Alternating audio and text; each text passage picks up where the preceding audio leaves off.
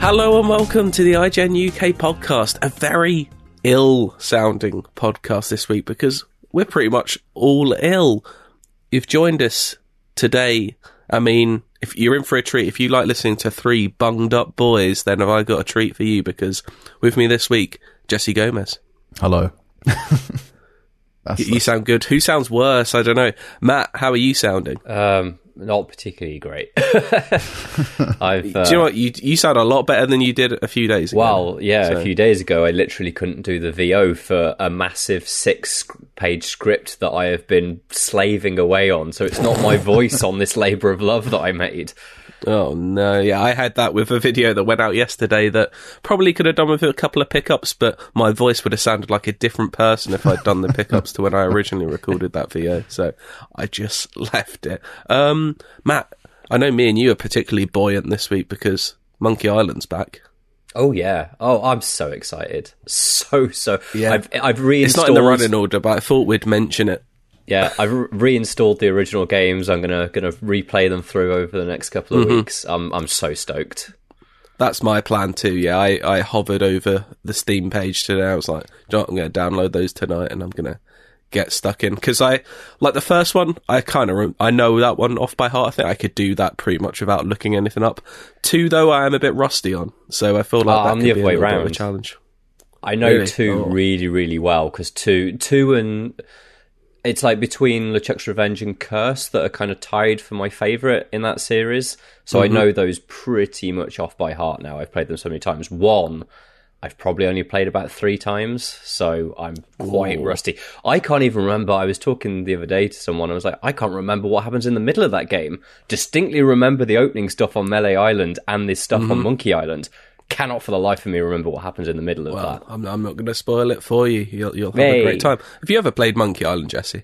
I've no, not really. Like I might have played like a couple minutes of the first game, but I know uh, my partner's a humongous fan of the Monkey Island games. However, is is this new one? Um, is, is it Return to Monkey Island? Is that it? Mm-hmm. Is this a direct sequel to like all of those games, or is it only a sequel to one of them? To the second one. oh, so the others so are like not it takes canon. place after. I think he said they're still canon. He's just he's not ignoring them. He doesn't Well, want to just pretend they never I- happened, but also he's not going to reference them. So Well, I mean, technically he is. So I think the idea is it's more of like a requel setup, right? Isn't Right. it? That like he never got to make Monkey Island three because kind of like Ron mm-hmm. Gilbert and Grossman and technically Schafer was on the on the original as well, but he's not involved in this one. Um, they didn't get to make Monkey Island 3, so this is them making the Monkey Island 3 they would have made. But they have stolen Murray, who only comes in in Monkey Island 3, who is Absolutely. a sentient talking skull. Right. I So love Murray. is this Get is- Murray in. So with the first two uh, Monkey Island games, are those the ones that people love, and all the rest are sort of like, uh, now people are really excited about this new Uh. I I like the next two quite a lot. Like uh, like Matt said, Curse. That's the that's the third one. What, what used to be the third one in the canon. Like that one's Yeah. fantastic. Um, four. I still have a soft spot for Escape from Monkey Island. That's the 3D one, the first 3D one. I really liked it as a kid. I re- kind of recognise now it's not as strong, but it definitely has some great moments. The ending is, The- is poor though. The back end of Escape from Monkey Island is quite bad. Right. Okay. I was wondering Yeah. if it was one of those things where it's like all those other games that we made in the early 2000s aren't great, so let's just ignore those and Nah, they're, they're, they're still worth playing. I think hmm. they're still enjoyable. They they always kept the spirit of it, which I enjoyed. They're always still Yeah. quite funny. So yeah, they're definitely you know, for me anyway, some of the best games you'll ever play. So fair enough. if you haven't played Monkey Island, now's the time to get on it because we've got a new one coming. Anyway, that wasn't even on the running order. The first thing I was going to address was actually something quite troubling, um, which took place on Twitter.com yesterday. Jesse, you made a statement about Smarties. Would you like to share this with the group? I don't think it's as controversial as some people are making out to be. To be fair, I was think watching, it is. I was watching Ted Lasso. Um, I'm on season two of Ted Lasso, and my partner had bought me a Smarties Easter egg. Okay. Well, that's nice. That's a nice start to the story. yeah, it's a nice start to the story. And I was just, you know, eating them, and then I just thought it would be funny just to, you know, ponder the question online, like Smarties, are they the best chocolate in the UK? Knowing full well they're not, you know, the majorative answer would be no. But I just really like Smarties. They, they remind me of my childhood, I think. That's like my childhood chocolate. I know they don't hold a candle to many other chocolates, but I just wanted to put it out there. So maybe that's the way you should uh, position that question. And are they the most nostalgic chocolate? Because just claiming are they the best? Come on, you know in your heart that any Cadbury's is better than a Smiley. I just I just wanted to see the reaction, and I knew it would make me laugh. And so far, it's 200, 233 votes with ninety point six percent no, nine point four percent That's a land. yes. That is a landslide. Oh, I'm God, hoping that the is- yeah. official Smarties Twitter account gets involved as well, and hoping Oh, this I can is a won't send if it they to see those synergy results, mate. thing that you're doing. this is you trying to get the friendly broski like up there in the echelons of Nestle. Nestle, but bear in mind a company that wouldn't pull their products away from Russia. Oh no! And you should have sorted this out before the poll because they're going to click once that poll and go ninety what ninety point six percent. We're not getting involved in this. Um, It's just funny. Anyway, I'm glad we cleared the air of that because it was troubling. Uh, why don't we talk about some actual games and films and stuff? Because that's probably it's probably what people want to hear. I don't know. They've probably turned off by now because we sound like absolute death. But um, first up, let's talk about the Quarry, which is the new game from Supermassive Games. It's their spiritual successor to Until Dawn. It was revealed a couple of weeks ago with a teaser trailer, but I have been lucky enough to visit the studio and play the first three hours of the game, which is a good chunk of it. It's about, think they estimate around a 10 hour playthrough, so similar to Until Dawn. It's much That's longer really good. it's a much more full experience than any of the Dark Pictures games, which, to be honest, have never quite clicked with me. Those, and I think part of that is in a game like this where it's all about getting to know the characters and making decisions about them. You're barely given any time to know these characters before you Yeah. cho- you get to choose if they die or not. So, I think I this is why Until Dawn and now the Quarry work so much better. Yeah, I think I think that was one of the main things with Until Dawn is that you know such a fun love letter to horror, and most importantly, I think Supermassive had the time and money to do it well. Whilst the Dark Pictures anthology mm-hmm. didn't really have any of that, and Until Dawn shows how they're capable of making a good horror game, and it mm-hmm. seems the Quarry can. It seems like it's going to be like that, especially from your preview as well, and just like the seems- gameplays yeah, too. Exactly. From the first three hours, I I had a great time with it. It reminded me a lot of Until Dawn, Hmm. and I think a lot of people bemoan the fact that these are just in quotation marks interactive movies, but this is exactly what they're going for. They're making no bones about it. If this is not your sort of thing, it's not. It's not your sort of thing. They they have a love for this sort of thing, and that's what they're trying to do. And I think for horror, it's like the perfect genre for something like that because you can put your like those decisions. Like whenever you play a horror film, I mean, a lot of people are like, you know, why are you going down there? What are you doing? Oh, Like, yeah. Well, you can now make that decision and not go down there and not do that, and you'll probably still die. But yeah, the kind of if you don't know the setup for the quarry, if you haven't heard about it, it's very it's very similar to Until Dawn. It's riffing off of that teen horror of nine counselors at a summer camp. It's the last day of camp, all the kids have gone home, but then something happens, which means they have to stay one more night at camp. And then you've got David Arquette as the owner of the camp, Mr. Hackett, who kind of warns them. He's like, like, well, you're going to have to stay here one more night. You were supposed to leave, but whatever you do, do not leave the lodge tonight. And they basically, do. that's the setup for the game. And then there's obviously, yeah, they decide we're going to have one big blowout party, and then things might start going wrong because it's a horror game. Um, but yeah, I had a great time because it kind of it has what the Dark Pictures games don't have for me, which is it has its tongue in its cheek. Like it's it's playing off of that teen horror, that scream vibe of you know these things are ridiculous. Like people are going to make like jokes with like witty one-liners, whereas I think the Dark Pictures kind of takes itself a bit too seriously, which isn't really what I want. Yeah, like I feel yeah. like you have to do your horror very well to be taken very seriously. Something like The Witch or something like there's no tongue in cheek in that. You have to really commit. Whereas yeah, it never quite worked for me in Dark Pictures. Whereas The Quarry, I'm very excited to play the rest of. I'm, I'd love to know, like, how just from what you've played, how have the QTEs sort of changed in terms of, you know, thinking Mm-hmm. of Until Dawn, where it was like they seemed really, really reliant on it. Like, how does it, ha- like, how has the gameplay changed? Is it a bit more tougher, or is The it a bit more lenient? I'd say that if anything, it's more lenient, but you can kind of tailor it as much as you want Yeah, to how familiar you are with games. I mean, it's very similar in styles of gameplay. They are QTEs, but now like they're not face button presses. They're actual just flicks of the analog stick. So if you're not Oh, okay. someone who's familiar with a game controller, you can kind of, you know, you know, you can just flick a direction yeah, on the yeah. stick. That's easy enough to grasp. You can even just switch it into full movie mode, which is a really cool option, I think, which basically just turns it into a movie. So you can basically predetermine each of the nine playable characters' attitudes at the start of the game. There's like four different sliders and toggles. Like they can be compassionate or they can be a bit more like standoffish. They can be So you- could turn everyone into idiots, and they'll all die, and you can just watch it. Exactly. There's also there is a mode where you can just click to watch where it just says everyone dies and you can just watch the most gore filled, death filled version of the plot. I love which, that. You know, a, it's a fun way to go. Like so they they also said, you know, obviously take it with a pinch of salt, 186 different ending variations, which doesn't mean there's 106 different endings. It just means, you know, the formula works out that there's three or four probably different endings for each character and the different combinations. Yeah, mean yeah, yeah. You know, there's 100. So there's a lot, there's a lot to get into in this game. And yeah, I'm just, I just really had a great time. The cast is really good.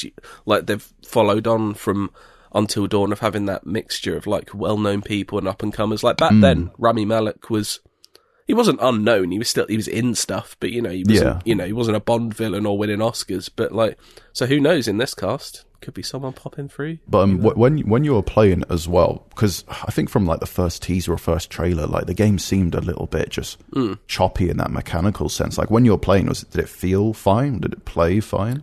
Yeah, it feels fine. It, it feels like, I mean, if you've played Until Dawn, it feels exactly like that. You've got periods where you're walking around, exploring, picking up items, kind of just investigating. The more clues you get, obviously, you'll be more informed as to what's going on in this place. Mm. And then, yeah, it'll go into conversation scenes where you'll have choices to make. There's obviously big choices where, you know, there'll be like a VHS rewind effect and it'll say path chosen Yeah, and that'll be like a big decision you've made. There'll be small ones where on the side of the screen it'll just be like this, you know, telltale style. This character remembers you being rude to them or something like that. So Yeah.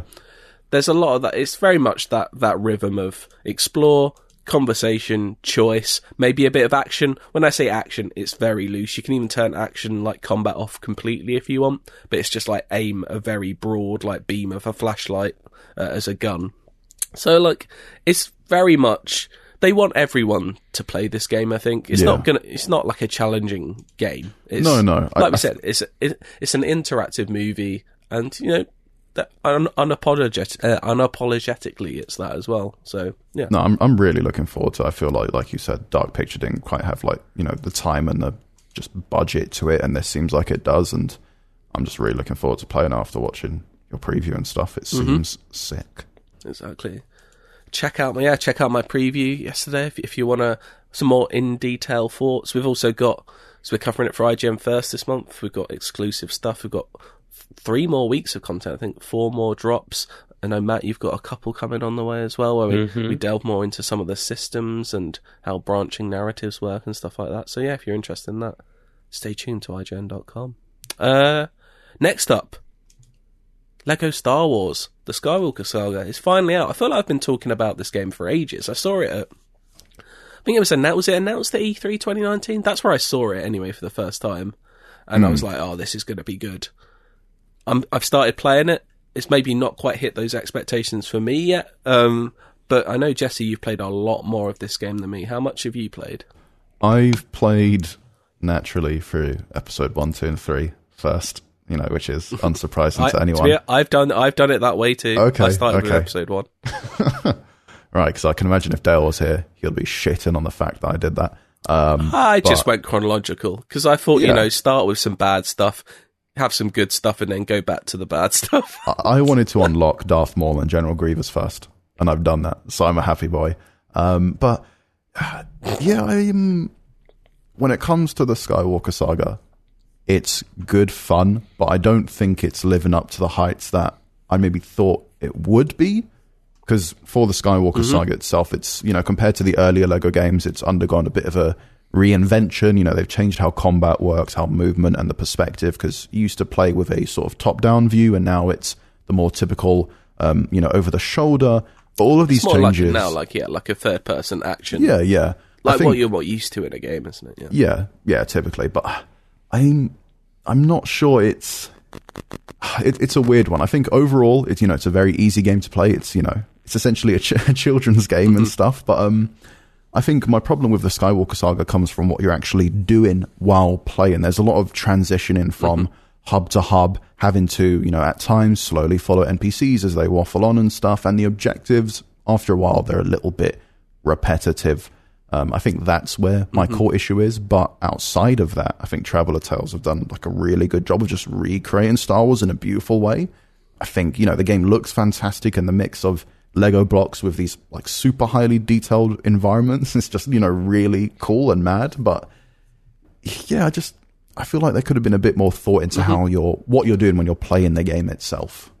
So yeah, I, I was having a similar thing. So I've only played through episode one. I did that last night, and I had a similar thought, which was like, oh, like this is a clear, you know, like they love Star Wars, you Yeah. know, and, and it is bringing out that kind of kid in me. It's like, oh, I remember loving the original Lego Star Wars games, and obviously loving Star Wars, and Yeah, yeah, there is a lot of Star Wars love in this. But yeah, I was surprised how basic and at times dull the gameplay was in episode one, where it's like it was like some of the levels were literally just go to Coruscant, talk to someone, fly back. That was the whole level, and I was Yeah, like, yeah. what? Like there was no actual like because even like the original, all the other Lego games, the levels themselves are quite lengthy. They're not like you know like one shot and done. Like some of them can last like half an hour, and there's like some puzzles going on. There's combat bits. There's boss fights.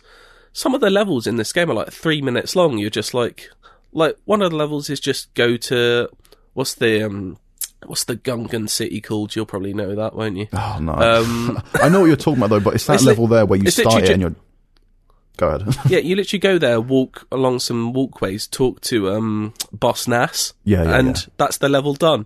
yeah, Like it's it's so bizarre, and- and I feel like a lot of maybe there's other some of the other films have more interesting sections, but I also feel like where a lot of the fun for this game's going to come out for me is during the free play areas. Once I've actually just actually, I'm just going to gun it through all the stories, basically all the films, and then go back and actually I looked. There's like I don't know. I've signed like 1100 collectible Kyber bricks or Yeah, something, yeah. which are the upgradable things. It's like I feel like that's where the fun is going to go be in going back and solving all those puzzles I couldn't when I didn't have the characters to do so because the actual level to level gameplay I found was surprisingly poor. I I think that's what they they sort of want you to focus on is that you know from the level to level gameplay. Just going back to the Gungan city where you start at it and you basically just have to run to the end and then you finish the mission by hmm. talking to someone. I think they want you to sort of just explore, find those kyber crystals whilst you're doing it. Maybe do a few side quests at the same time, but it's nothing's like pushing me to do that uh, because like with the upgrades as well. Once you've get once you've you know upgraded a few certain abilities, then uh, s- certain like early game annoyances have basically just been eradicated, and then I haven't really found the need to upgrade anymore. Like there's, mm-hmm. it, I don't know. It's it's, it's an odd I feel game. like once I've unlocked characters and gone back, that's where the fun is because it's that typical thing of a Lego game, which is how I always used to play them anyway. Which is just kind of just blaze it through the story, then go back and see everything because the amount of puzzles you walk up to and they're like. They have like I don't know, like an imperial symbol next to them. It's like, oh well, I don't Yeah, have a yeah, character yeah. for this yet, so what's the point? Yeah. Like, I'm just still good. I feel like there's still a lot of fun to be had in this game, and I'm going to have it once. In a weird way, once I've finished it, is where Hmm. I'm going to have the fun. Um, because I probably will just stick some podcasts on and platinum this game because I like platinum Lego games because they're just fun collectible Yeah. rides, really. So I, yeah, I think and like you said, just they did do I think the Darth Maul fight quite well, is what I will say. I did quite enjoy that. Yeah, that, that that is fun. Like, don't don't get me wrong. It's it's a fun game, and I think honestly, for me, the best part of the release of the Skywalker saga is just that everyone seems just to be having fun with Star Wars again. When you're playing the game, there's like you you're not having any of the silly drama of you know previous Star Wars films in your head. It's just making you smile and laugh because of how mm-hmm. they've adapted the Star Wars films you like and even maybe hate to just fit that Lego humor. And it's just a very funny and just chill game to play. I, I feel like it could have benefited It's maybe nice just from relaxing. even being able to do co-op with your mate and stuff because it's got couch co-op. But if it had a bit of online as well, you could be they laughing through it too. No Lego game, yeah, it's never had online co-op. It is still mad that they never added this for this. Like, I don't know. I mean, it's nice that they have you couch know. co-op. At least they're one of the few games that have that still. But I Yeah. feel like we could have had some multiplayer on this as well. Yeah, I don't know. I feel like we're down there. There's still there's a lot to enjoy, but from what I played, I was like, I was surprised at how basic was, even compared to other Lego games, which have had more involved mechanics. Maybe you know, like I said, I've only done episode one. Maybe you know, maybe Return of the Jedi is a really difficult roguelike platformer. I don't think it will be, but we'll, we'll we'll see. Um, Yeah. Matthew, you haven't played any Lego Star Wars yet, have you? No, um, I you know not to be to continue the downer on. I don't really like the Lego games. Sorry, so Well, Yes, that's because you're a not be miserable playing old Lego man. Star Wars. It's because what you've been doing is watching Sonic 2 because you are a miserable old man. I don't know where I was going with that. You make me Because sound like life you've been watching it every day. did you watch it, Matt, and did you tell all your friends you gotta you gotta go fast, you gotta go and see it now? Uh, not in the slightest. No. There was so I've been ill for a long time. There was a minor moment where I wasn't ill and I went to see Sonic Two. Um, Oh, what a highlight! Everything Yeah, went when- downhill after Sonic 2. uh, I went to see Sonic 2 in order to facilitate IGN's coverage of Sonic 2. You'll be able to see a lovely interview with Jim Carrey I did if you go to like the YouTube channel. Um, and we've I mean, an- that's a treat to talk to Jim Carrey. Yeah, yeah, that was that was nice, and I did say it was like it was. I didn't tell him what my favorite role of his is because it's probably not anybody else's, which is Count Olaf in a series of unfortunate events. I thought you were going to say the number 23 or something really bizarre. no. um, but uh, yeah, and I got to chat to like the director and and uh, Colleen O'Shaughnessey, who is Tails. So we've done there's some some nice videos you can go and watch on IGN. Uh, what I didn't say to any of them is I didn't like the film. So you're the first person I've heard who, who watched this and didn't think it was like better than the first and didn't like No, it. so I do What- think it's what better. hit for you. I do think it's better Oh, than the first. Like, and I think it's actually like genuinely like miles better than the first. I still don't like it. Um, so my big issue with the first one is it's basically it's basically Hop, which was like a 2011 film starring James Marsden, who hanging out with a cartoon bunny rabbit. Change the bunny rabbit. That was who, who voiced the bunny rabbit. I'm just gonna have a who Who even remembers that was it film? Russell, Russell Brand ah. Ugh, Russell I don't Brand. remember that film. that's not what you want. was was the voice of the rabbit in there. Change that CG rabbit for Sonic the Hedgehog, and that's all that film was. I don't understand why it was a Sonic film. It's just like quirky CG character is in mod is in our world doing random crap. Um, this one actually is a Sonic film. I will give it that. Like it by bringing Sonic and Tails and Knuckles into it, and you know obviously also has Doctor Robotnik in it there is much more time spent with the characters that you actually have paid your money to go and see. No one, I, I don't know if there's, I mean, people obviously do care about the human elements of these films because the first Sonic did really well, enough to be able to get a sequel greenlit and made in two years under pandemic conditions. Like, that's how good the first one clearly did. Good luck to him. Yeah. Um, but this one, like, like the human characters are pushed a little bit more to the side, and quite a lot of it is kind of like an adventure with Sonic and Tails kind of working their way across, you know, weirdly the real world rather than their world, which is much more interesting. Um, and effectively trying to come up with something to help them stop Robotnik. It's got much more commonality with kind of the elements of the games, like the the emeralds are a part of this film, you know, which are obviously a big part of the games.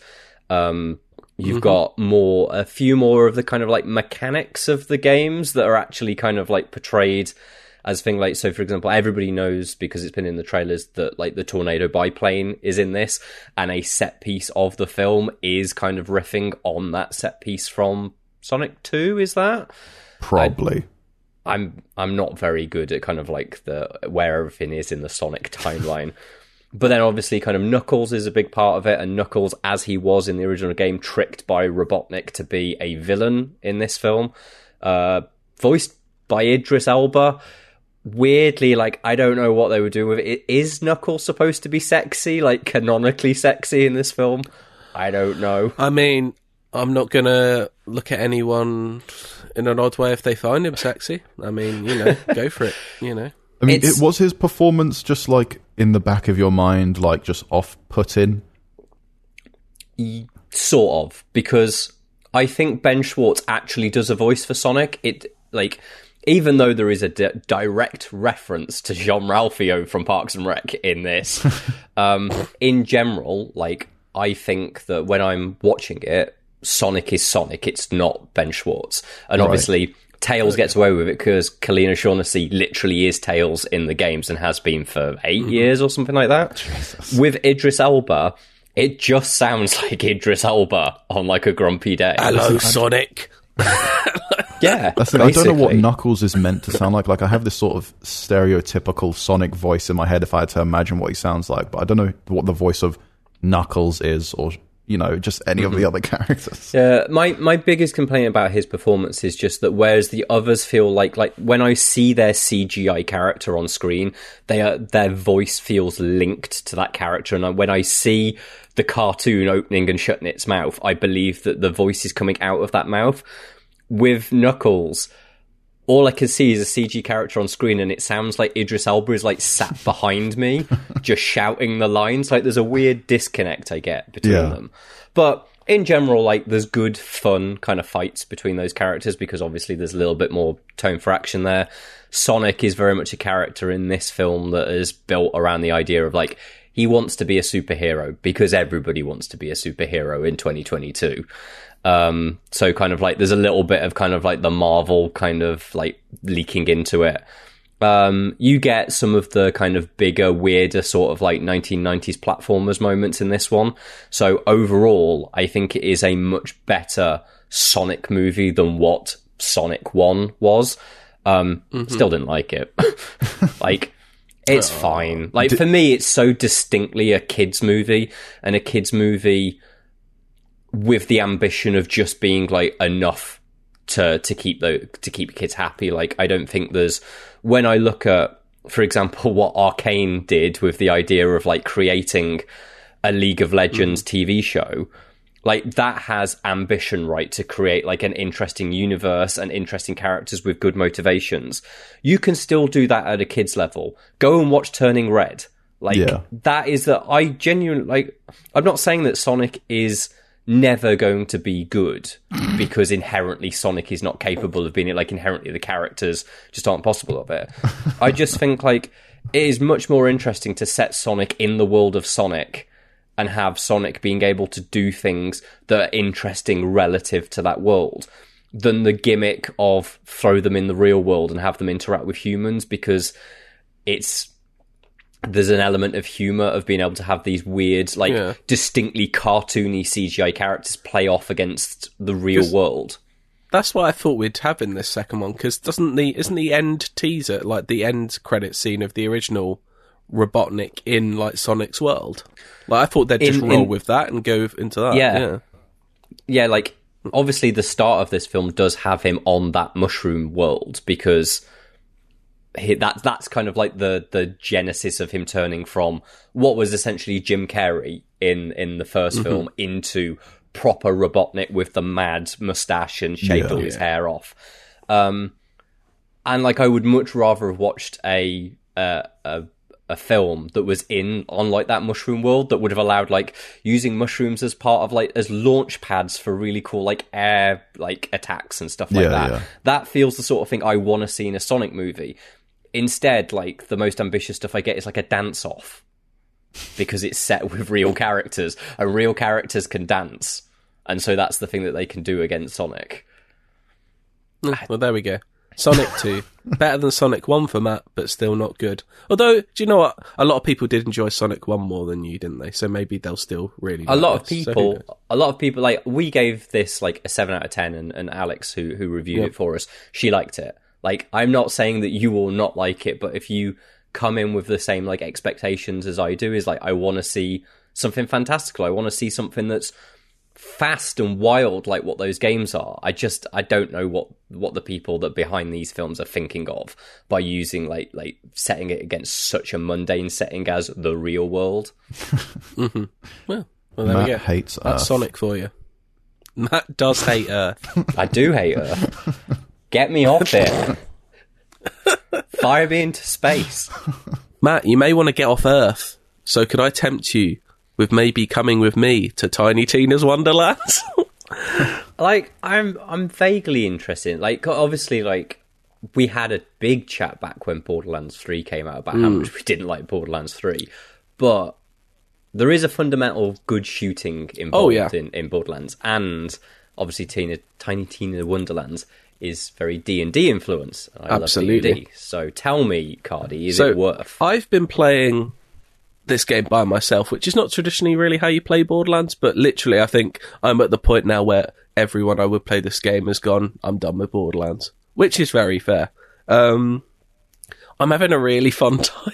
I'm having a really good. Of course, this is the good one, isn't it? I don't know if it is. Uh, I don't know if it's good because there are things it definitely doesn't do as well as the core Borderlands games. But I am. I'm not finding it nearly as grating, like comedic wise or tone wise, as I feel like I would. But I don't know how much of that is due to the fact that just Claptrap doesn't exist in this world. I feel like that's a big bit of it. Um, kind of the setup for this, if you're not familiar, is it takes place in the Borderlands universe, but imagine there's Borderlands characters playing a D&D style game, and you're basically playing within that. So it's kind of more fantasy based. It, I didn't realize until I started playing it, 'cause I hadn't really paid much attention to it in preview coverage, that it is pretty much just a Borderlands game, but in a fantasy like skin. So You've still got all the mad guns, all the crazy guns. You've got spells though now and abilities which kind of overtake, you know, they've replaced the sci-fi stuff with, with fantasy spells essentially. So I've got like a, a mushroom companion who can poison people. I've got like a flying wyvern now as a, as a, as a friend. Like, I'm just having a good time because, like you said, the core shooting and combat in those games are quite fun and the, loop of getting better gear and constantly finding new crazy weapons with like like elemental damage. I've got this ridiculous like frost damage SMG at the moment, which although it technically is like a lower gear score than I should have at this point, still is just absolutely decimating everything. So I'm keeping mm-hmm. it. But yeah, I feel like this is is bought like Borderlands. We do give a fair amount of stick to, and I don't know if at times it's unfair because I do think at the core of it, it is a very fun game. It's just often the writing and the performances are just too grating. This time, hmm. despite Tiny Tina being one of the more annoying characters in the Borderlands universe, I'm not finding it too bad, despite her basically narrating half of the thing. Like, I think part of that is also because you've got people I really like, like Will Arnett and Andy Samberg involved, who are just also doing some of that VO and kind of that's taken me to a good place. But I, I feel like I'm about halfway through. It's a big game, I think. Like, I was surprised. Like maybe I shouldn't be surprised. It's the length of the Borderlands. I think I expect it to be sound a bit smaller, but I'm having a I'm having a really good time. I don't. Yeah, I'm just really enjoying If enjoying you've it. not played any Borderlands games and I wanted to jump into Tiny Tina, would that be mad? Oh no, no, there's absolutely no. Yeah, you can jump straight into this. There's nothing you need to know.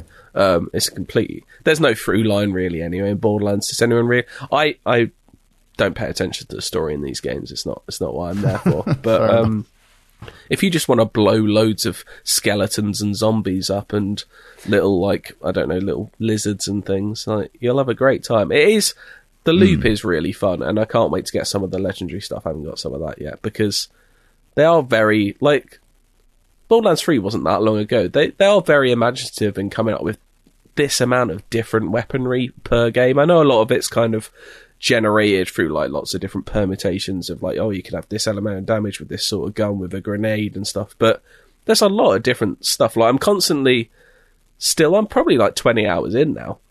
Like still finding new stuff all the time. And yeah, I just I kind of I mean, I don't know. I'd play it again co-op. I'm just having a really fun time, and I didn't in think I would be. the the fantasy stuff because I must say the first Yeah. time I saw it and realized oh it's just Borderlands and it's got guns that initially kind of like dampened Mm-hmm. my initial excitement for it because I was hoping it would be like swords and crossbows and stuff like that Hmm. but so do all the enemies have guns have you got are you fighting like A lot of them have got rocket yeah, so there's like zombie gunners and stuff like that. Yeah, some of them are melee, and some of them are just yeah, creatures that like run up to you and explode. But there is there is some fantasy stuff. Like you do have a sword, you have a melee um, item which can have different effects, which I do use occasionally, and you also there are like new gun types that do actually fire like crossbow bolts mm-hmm. and not bullets. So there is that sort of thing there, but it is still very much a first person shooter. And in terms of how much,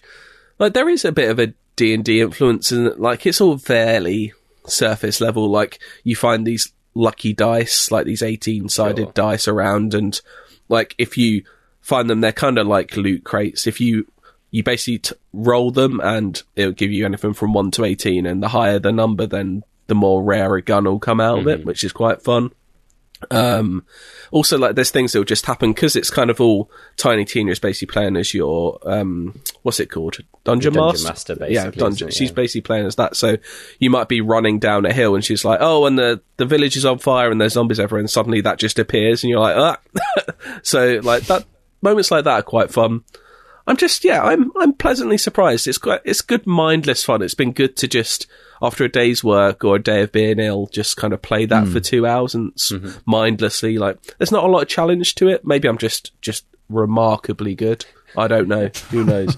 um, but yeah, one thing they still can't get right is boss fights because my god, were Borderlands 3's boss fights atrocious, and in this one, it's still that thing of like it's just an enemy with a slightly bigger health bar, which I'm just gonna. There's no tactics to it. I'm just gonna mm. unleash as many bullets as I can into this thing and and jump as much as I can out of the way of it. So, yeah.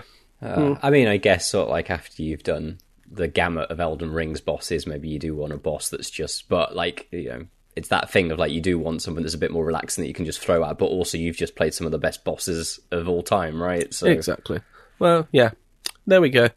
Tiny Tina's Wonderland. If so, if you're on the fence, maybe like me, where uh, you know what, give it a go. It's a bit of fun, and you know what? I imagine it's a game that might go on sale at some point soon. So maybe don't rush. And you know, it's a good co-op game to play with friends. I'm not playing it with any friends. I'm just playing it by myself. I'm still having a nice time. But I imagine with friends, it would also be very fun. There we go. What have we got next? Next up, we've got so much to talk about this week. We're going to rattle through it though. Matthew, you've been playing a game that I'm actually quite interested in. I haven't got around to trying it, which is Weird West. Mm-hmm. So this is the first game from I think they call Wolfeye Studios, but this is Rafael Colantonio's studios, and he used to be he was one of the co-founders of Arkane. Mm-hmm. He's kind of stepped away. He was like, kind of don't want to do the AAA thing anymore. I want to get scale back down, go back to to indie. So it's an indie um, uh, a little indie studio, very small team, but it's still doing the things that fundamentally Arkane have always done. So it is technically an immersive sim RPG. It's just it's done from a top uh, down perspective, so it essentially controls like a twin stick shooter, but it's a twin stick shooter that has a lot of the things that you'd expect going on in in your your Preys and your dishonoreds and mm-hmm. and your kind of like Deathloops and stuff like that. It's set in, as the title suggests, like the Old West, but a weird kind of version of it. This is a kind of semi small genre that like obviously already exists. Like this is what um what's the Hunt Showdown is that kind of vibe, right? Like the mm. gothic old west where the supernatural going on. Um, and basically, it's made up of five individual kind of small campaigns, and you play them through sequentially. Um, the first one is, uh, which is the one I'll talk about most because it's the only one I finished. I'm only on the second one at the moment. You play a woman called um, Jane. Uh, she used to be a bounty hunter, but she's kind of given up that life. But you wake up one morning and your son has been murdered and your husband has been kidnapped. And so her storyline is very much about figuring out who has done this and obviously enacting justice. So you go and dig up your old gun and put your old sort of like bounty mm-hmm. hunter gear on. And like when you walk into town like everybody's whispering like oh my god she's she's got the guns again. She's she's back she's got the, the bloody guns again. Oh god. Um and so yeah it's kind of like that first story is very much like a revenge tale. But the further you dig into it obviously it just gets increasingly more fucked up because it's it's the weird west. Like not mm-hmm. everybody is just like gunslingers. Like this one has a lot to do with uh, eating of the forbidden meats. as, oh, as one might I say. love a cannibal tale, me. oh, here we go. What did I Um, watch recently? They had cannibals in. Oh, I watched something. I won't spoil it for people though. Good. Don't, don't be going spoiling stuff. Go. Um, but yeah, so so essentially you've got a big kind of map. It's not an open world game, but it's one of these where you open up a map, almost I guess a bit like Monkey Island, going all the way back to the start of the podcast, where as you travel around it, it puts new locations on it. And when you visit those locations, it's just like a small kind of map. So, for example, you can visit a plantation, and what you get is like the plantation house and the area around it, but nothing else. It's not like a genuine open world map. Um, and then in those places are people that you'll meet. Obviously, lots of side. I say lots of side quest givers. Not a huge amount. Like it's per story. I think there are side quests that are designed to link in to the kind of story that you're experiencing to help you out. So, for example, one of the people that were on that plantation that I was previously speaking about was kind of like, I've got a letter that I want to give you to someone, but it's it's kind of got stuff that I shouldn't be speaking about. And then you can follow that storyline and it roughly runs kind of in parallel, I guess, to what you're doing. Um, so it's kind of very small, focused kind of scale, but with enough kind of expansiveness that you feel like it's quite cool to be able to go into town and pick up bounties off the bounty board and know I'm going here. And Yeah. the last sighting of that person that, that, that I, I'm doing the bounty for is here. So you can kind of coordinate your objectives. It's like, I'm going to go here, I'm going to do my main objective, but while I'm here, I'm going to shoot this guy in the face. Uh, okay. And that's going to earn me money. So this is my main question about the game is actually gameplay. So it's obviously got that Arkane influence. Like, what, is it combat heavy, or can you could you get through this game with like zero combat? Because I've also seen I don't know if these are like false comparisons, some almost some like Disco Elysium comparisons at points. So, my experience of it so far would be that you definitely couldn't do it without combat. Okay, um, It, it can be like a lot stealth though, because I haven't said so yet, but I've played just a couple hours. I didn't even realize there's. I didn't even realize there's more characters to play as Yeah. because I've just sort of been fucking mm-hmm. around. But I've been doing primarily stealth because you mentioned it, Matt, where you know the map. It'll be like a small section mm-hmm. of the map. But what I didn't realize is how easy it is just to sort of scale around everywhere as long as you've sort of got the right perks you can just sort of skim around the corner of the map to try and get to where your main objective is and just do stealth kills and So stuff th- that's very much in the vein of Dishonored, right? Like mm-hmm. very much Yeah, like yeah, you, yeah. you, um, and because you have a different perspective than you do in Dishonored, because you're top down, you hmm. obviously get to see where people are. Um, Yeah. I actually find the stealth a little more, more difficult in this than I do in Dishonored. I think because of the blink ability in Dishonored and obviously in Deathloop as well.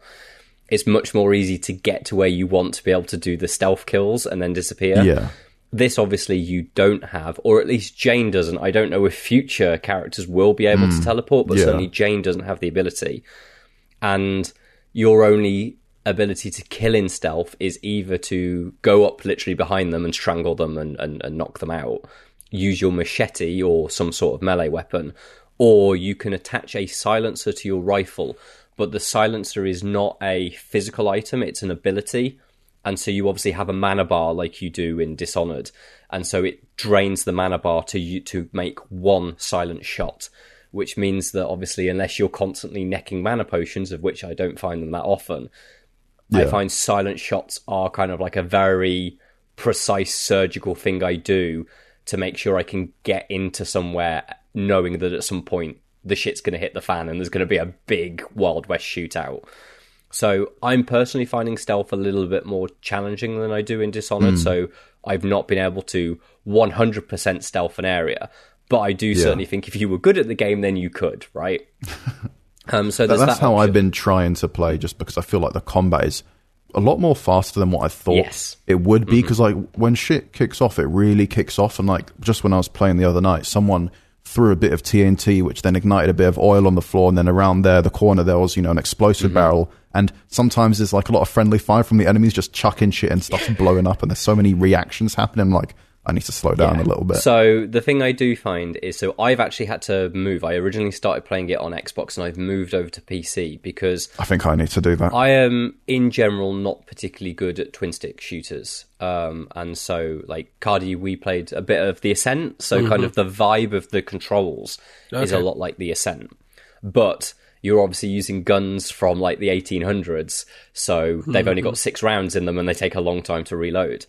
And I found that playing it on PC, the precision of the mouse has helped me a lot and made that a little easier.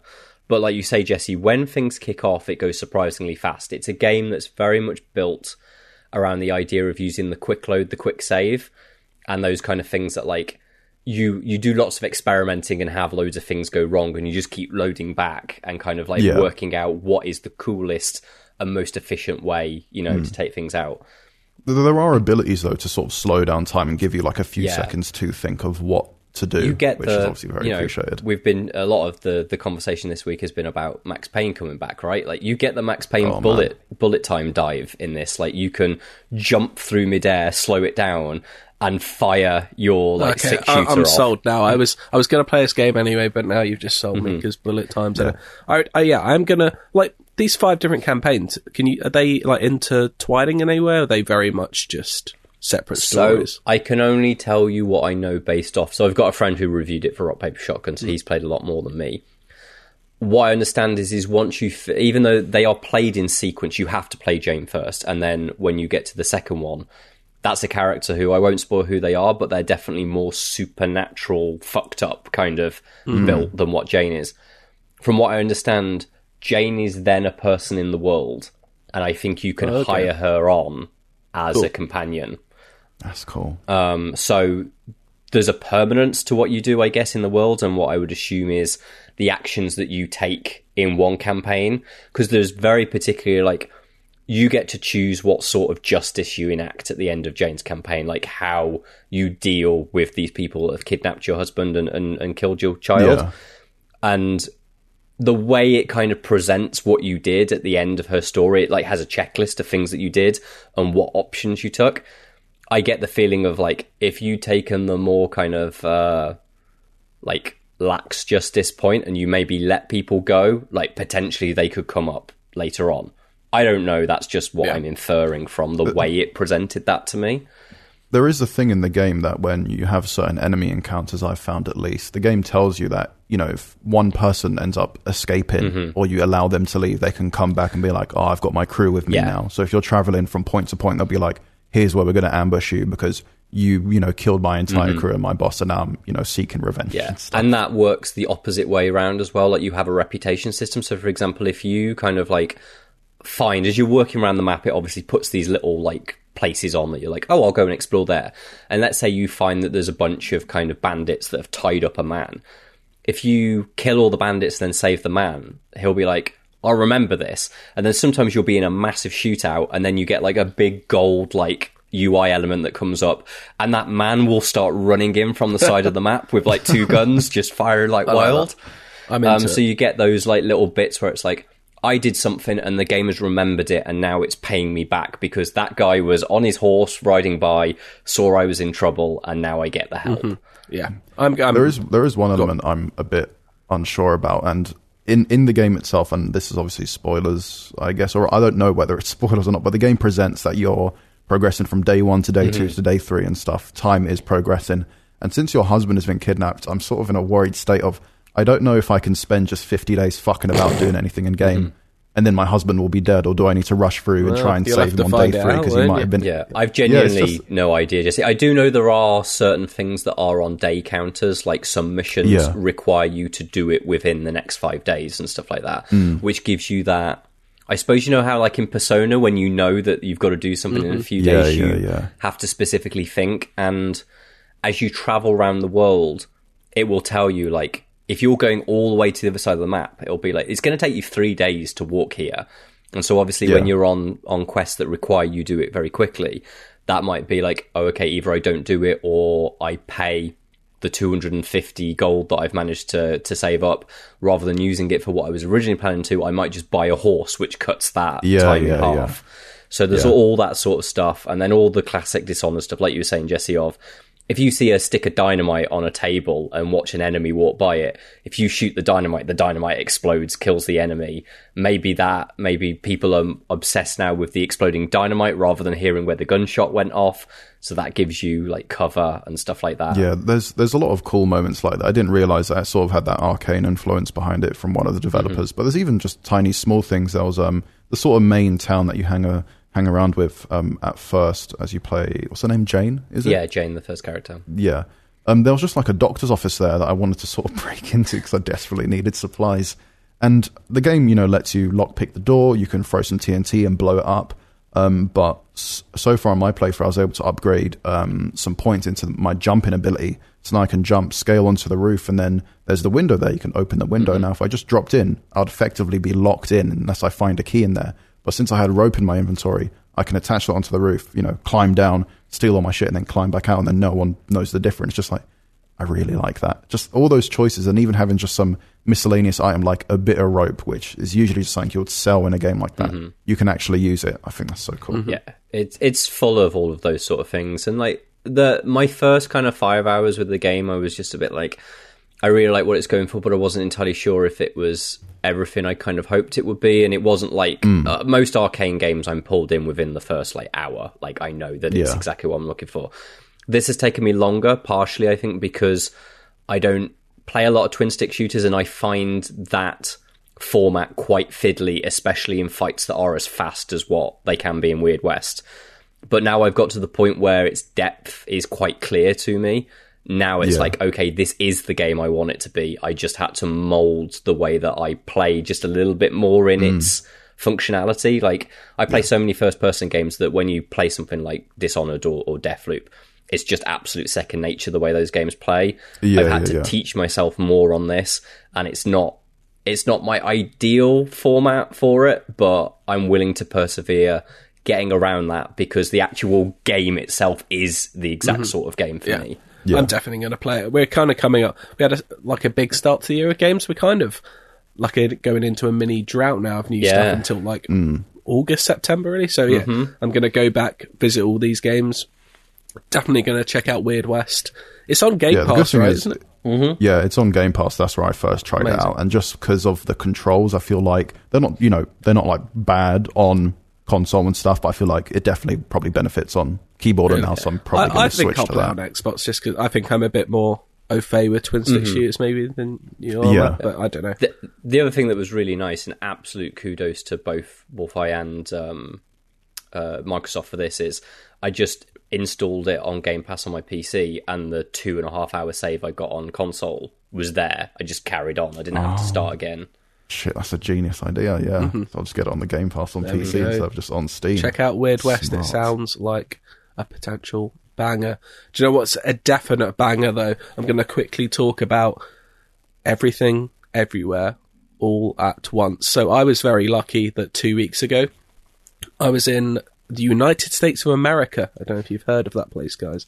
It's on planet Earth. Um, and the people over there now have the ability to watch this film, everything, everywhere, all at once. Doesn't It's even have a. Re- I know it is unfair because it doesn't even no even like whispers of a release date in the UK. So sorry, UK people, but this is me getting you hyped for a film that will hopefully come out sometime in the next few weeks or months over here. If you're in the US though, and you're listening to this, you have no excuse not to see this film because Is is that the new? Is her name Michelle Yeoh? yes, it film? is. I will explain to you after I've done this cough that I'll hmm. mute. Oh god, that looked violent. It was a big cough that no one heard. Trust me. I will tell you all about this film because it is, you know, without any hyperbole, one of the best films I've seen in many years. It's fantastic. It's by Daniels, who are the two the, the two two men called Daniel who directed Swiss Army Man. If anyone saw that with Paul I Dano and Daniel film. Radcliffe. That film I've is so good. Film. it's very good and this one is even better so what how to talk about this film It- it- so yeah like you said it's michelle Yeoh, and basically she plays the owner of a laundrette in an american city i can't remember which one it is now because i was quite tired when i saw it but believe me it's fantastic um so she plays a mother who basically she's living a pretty normal life but it's kind of like you can tell it's kind of getting a bit too much. Kind of like she's kind of there's tension with her dad, tension with her husband, tension with her daughters. It's kind of you know it's all building up. They're having problems with rent and stuff like that. Mm. And then one day, out of nowhere, someone from another multiverse appears and basically tells her, "You are the savior against this evil that is traveling through the multiverse to end all life." Basically, and that is the setup for this film. And she's a very normal, normal lady who's then transformed into this and this film is just I don't want to say too much because part of it is just not knowing what's going to happen next, but it's a multiverse film that probably apart from Spider-Verse probably the best version of a multiverse film I've seen. It's kind of got elements of the Matrix like it the best compliment I can give it is it felt like that feeling when you first saw the Matrix again. Hmm. Like it's got incredible imaginative action scenes. It's got kind of and the way it kind of reminds me of the Matrix is like the way they gain these fighting abilities is in bizarre ways. So, for example, like in order to get abilities from other multiverses that you're like, so say like a version of you in another multiverse was a sushi chef or something and was really good with knives, you could download their abilities by doing something just mad and unexpected in our world. So, for example, I think it's the very first one they show is this person has to give themselves a paper cut, a deliberate paper cut in between Oh. each of their fingers. is one of the most excruciating things I've had to watch. But basically, what that does is if you do that, it downloads that almost that multiverse data into your head and you suddenly know how to do incredible kung fu or something. So it's just, it's, and those things. It sounds really bonkers. Oh, and it's really so fun. bonkers. And things get weirder and weirder. The things they have to do get weirder. The multiverses they show get weirder and weirder. If you've watched the trailer for this film, you've kind of seen a couple of them. But, like, it's just. But the weird thing is, no matter how bonkers and just funny it gets, it still manages to just have this almost like. This emotional beats towards the end where you're just like almost in tears for the other reason. like it's, it does everything. I just, I can't, I guess you can't speak too much about it. This is definitely Yeah. something you just need to watch. it's just as. like, just trust me on this. As soon as you can watch this film, everything, everywhere, all at once, watch it because it's so good. And it's like, it's by, um, it's distributed by A24 who kind of like, I feel like just have this reputation now. It's almost like, you know, in the game space when you see an Annapurna interactive game, you're like, I'm going to check that indie game out because it's going to be Yeah. at the very least interesting. Like A24 have Did- got that now. And Did you say there's no indication of when it's I've, being I've looked so here? many times. Like, there's no even like rumor. Like, there's release dates for other countries, and UK it just like says nothing. So, like, This is the Why Green Knight hate us? all over again, isn't it? yeah, That was A24, wasn't it? yeah, it was. Yeah. I like, and I can't wait to watch this film again when it does come out here because it's it's just so, it's just so good. It's, It sounds like a lot of fun. I do remember watching that trailer, thinking I have no idea what's going on, but I do want to. I Mm. do want to watch it. I'd like and try and stay away from it if if if you haven't seen it yet because it is that annoying thing of because it's out in the US and it's been out in the US for a week or two now. Like scene breakdowns, like spoiler pieces start to come out. So I really would avoid it. Not that a film it's not a film that necessarily if the ending was spoiled it would ruin the film because there's so much to enjoy in it. But Yeah, yeah, just like as soon as you can see this film, see it because it's so good, like so good. That's why I'm looking forward to it. yeah. Oh, yeah. It'll take a lot to beat that as film of the year for me, and I absolutely loved the Batman, but this is this is edged it, I think, just because it's so good. Right? Do you know what else is just so good? So good that we have to do it every week. Oh god, it's the endless search. Inside, it's a UK IGN crew. Yeah. Yeah, yeah, on the ones and twos. We got the games gonna play for you. Inside, I got a question for you. Hold tight the DJ, we coming through. Yeah, yeah, on the ones and twos. We got the games gonna play for you. Inside, I got a question for you. Is it in the search? Oh, we've talked about a lot of stuff this week, so we're going to keep this week's endless search very simple, very quick, and we're just going to play the Who Am I video game character game. It's essentially 20 questions. I'm going to pretend to be a video game character for you. I'm not going to do the voice or anything because that will give it away. Um, and I just can't do any voice apart from this really ill one at the moment. But basically you're gonna you're kind of working together on this one. Really, it's not really a competition between you. You can take turns to ask yes or no questions, and I'll say yes or no. So you have twenty questions to work out which video game question, which video game question, which video game character am I? So there you go. Go for it. Who am I? Right, let's start then. Let's just divide you down. Are you a man or a woman? Wait, ask yes or no questions, Matt. Are, are you a man? Yes. That basically only gets away like 2% of video games, doesn't it, unfortunately? Yeah. Are you bold? My bald. Um. Uh. Why did you have to ask that question? Sometimes. What? I mean, some people appear in multiple games, or you can customize, or you can, you know, it's, you know, it's. Mm, mm, Are mm. you Sam Fisher? I am not. You went straight in with Sam Fisher. That's three questions. You've got that I'm a, a do man you, do that's- you primarily use melee weapons? I would say no. No. So is a sometimes bald person that. So do A sometimes bald use, man who's not Sam Fisher. Do you primarily use guns? yes. Do you wear a suit? Sometimes. I mean, don't go. He's, he's not Agent 47, is he, Jesse? When has Agent 47 ever not been bald? I don't know. Maybe because of his disguises, he might have. To be some fair, fake yeah, hair. he does wear like clown wigs. That's true.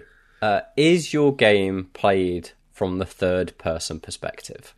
It is indeed played from the Right. third person.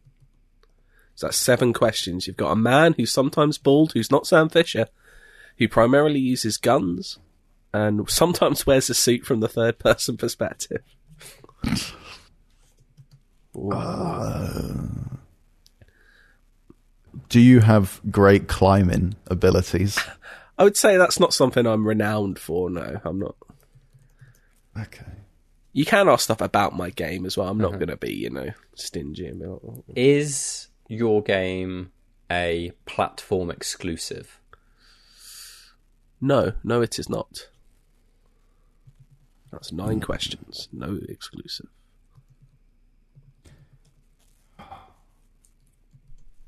Shit. Ooh. Coming up to the tenth, coming up to the halfway. Do you wear a bandana? No, what? No, no, what? Okay. No, unless I'm really forgetting something, I can't remember them wearing a bandana or having the option to. Have you featured in a video game w- that has been released within the past four years? No. So something. That's 11 questions. You've got a. I didn't mute that cough. A sometimes bald man that's not Sam Fisher uses guns over melee weapons, sometimes is in a suit from the third person perspective, not really known for their climbing ability, not an exclusive, and not released in the last four years. I can't remember what the tenth one was. Oh, no bandana. It doesn't isn't known for wearing a bandana. Don't know where you were going with that one, but um, I had something in mind. Matt, do you have do you have one that you really want to go for? No, go go go on, Jesse. You can. There's lots. There's lots of ways to narrow this down. Do you primarily reside in an open world game? No. That's twelve questions. I'll allow you twenty questions and then a guess between you at the end. By the way, the twentieth question doesn't have to be a guess. I'll I'll, I'll be lenient.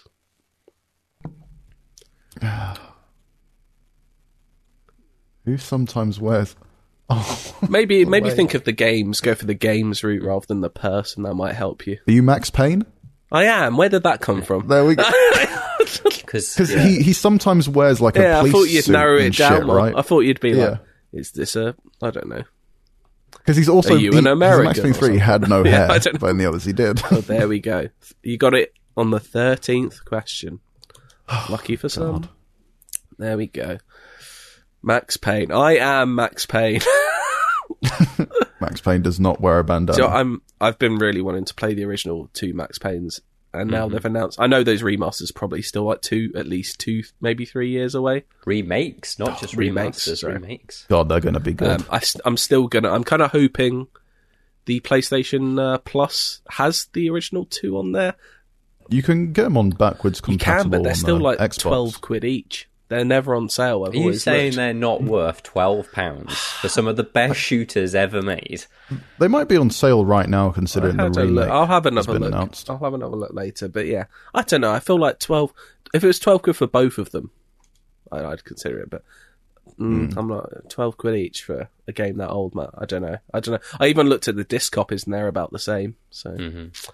I don't know. We'll see. I've got hunger for Max Payne on Monkey Island, which is never a bad thing.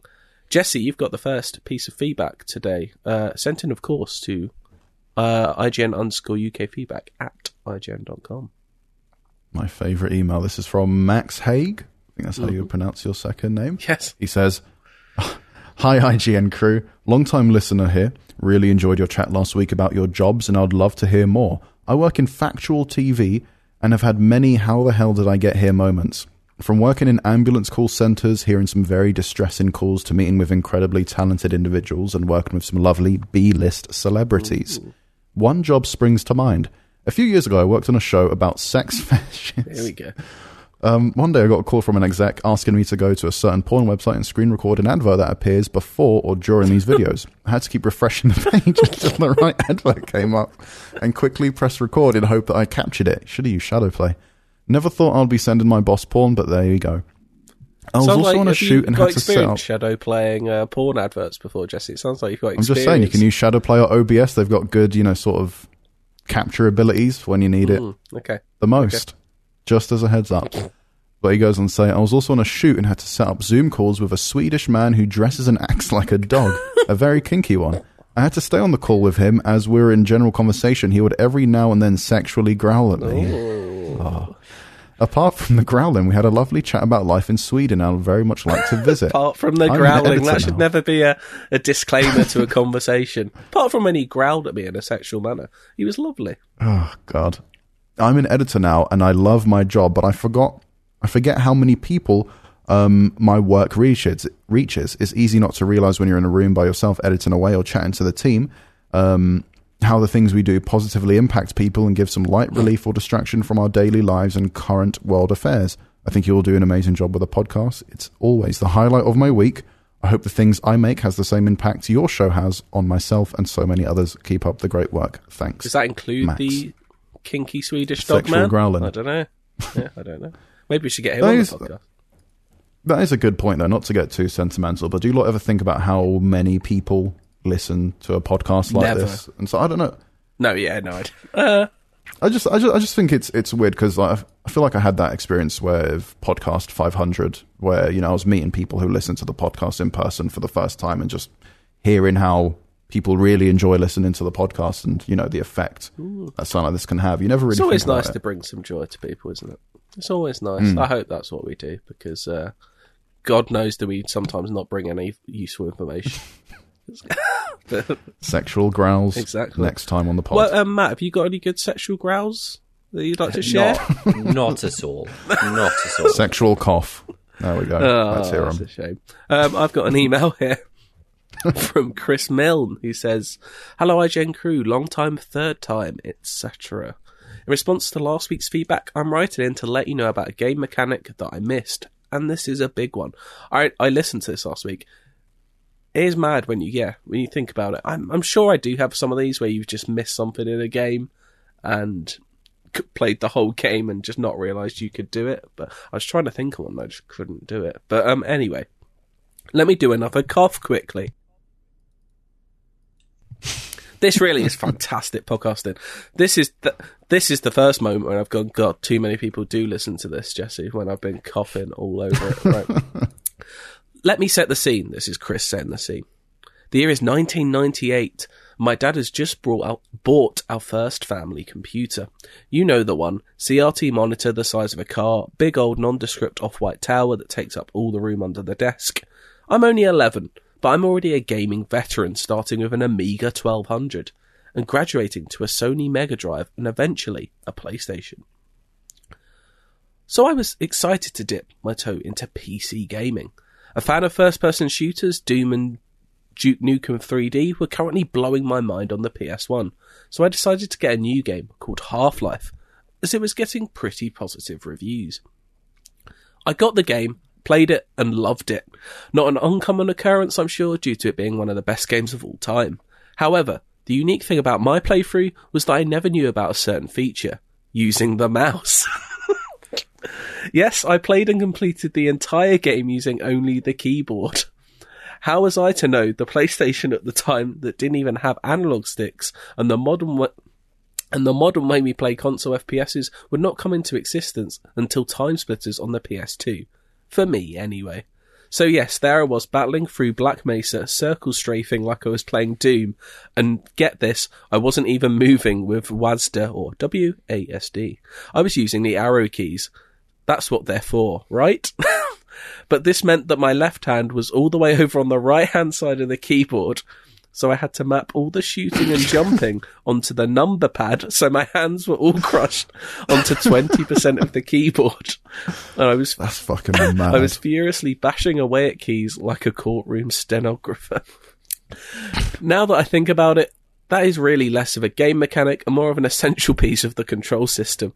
I guess it's the modern modern equivalent of those overzealous guys who complete Dark Souls with a rock band drum set. Respect the sea.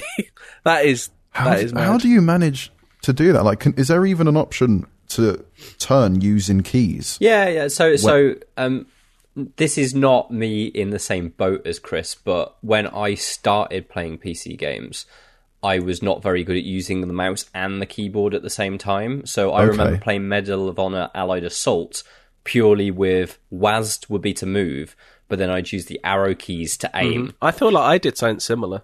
And that's and it was I could like this is a real core memory of my childhood.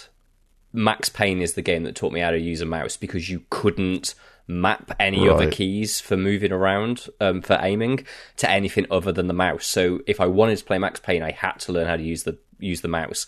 And obviously, Yeah. Max Payne is one of the best games ever made. I wasn't missing out on that, so that trained me how to use the I, mouse. I- I feel like in your instance, though, you knew that you could use the mouse. Oh, yeah. But you're Yeah. like, I'm a bit more comfortable. This is like, how did you never accidentally brush the mouse and see dunno, the screen? yeah. It's just mad.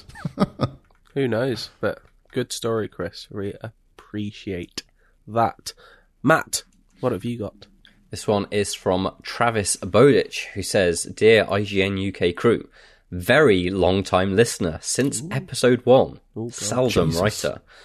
Your feedback last week had listeners had a listener's brother not knowing that Leon could run in at Resident Evil 4, and it reminded me of my own story. A couple of years ago, I re- recently divorced, I met a lovely woman who actually liked video gaming but knew nothing about video games, as she never read any guides or games media. She had skills though, doggedly getting through oh doggedly getting through Dark Souls, Dishonored, God of War, and The Last of Us. Typically, she'd breeze past tutorials and exposition in a way that gave me vertigo when watching her play, but she'd succeed regardless without cheating, i.e., she actually understood the game. Um, she had nothing to play. She had nothing to play, so she asked for recommendations. I'd enjoyed the latest Sam Fisher outing in Blacklist. Very typical stuff, but she likes stealth and killing. She beat the game, unwitnessed by me, and was attempting a second run on the hardest difficulty. This time she was struggling and asked if if I could try beating a particular level. I picked up the controller, and when I entered the obligatory dark warehouse baddie hideout, I turned on Sam Fisher's iconic night vision goggles. How did you do that? She asked. Where did you get the night vision goggles? It was at this point that I realised that I had underestimated her gaming skills.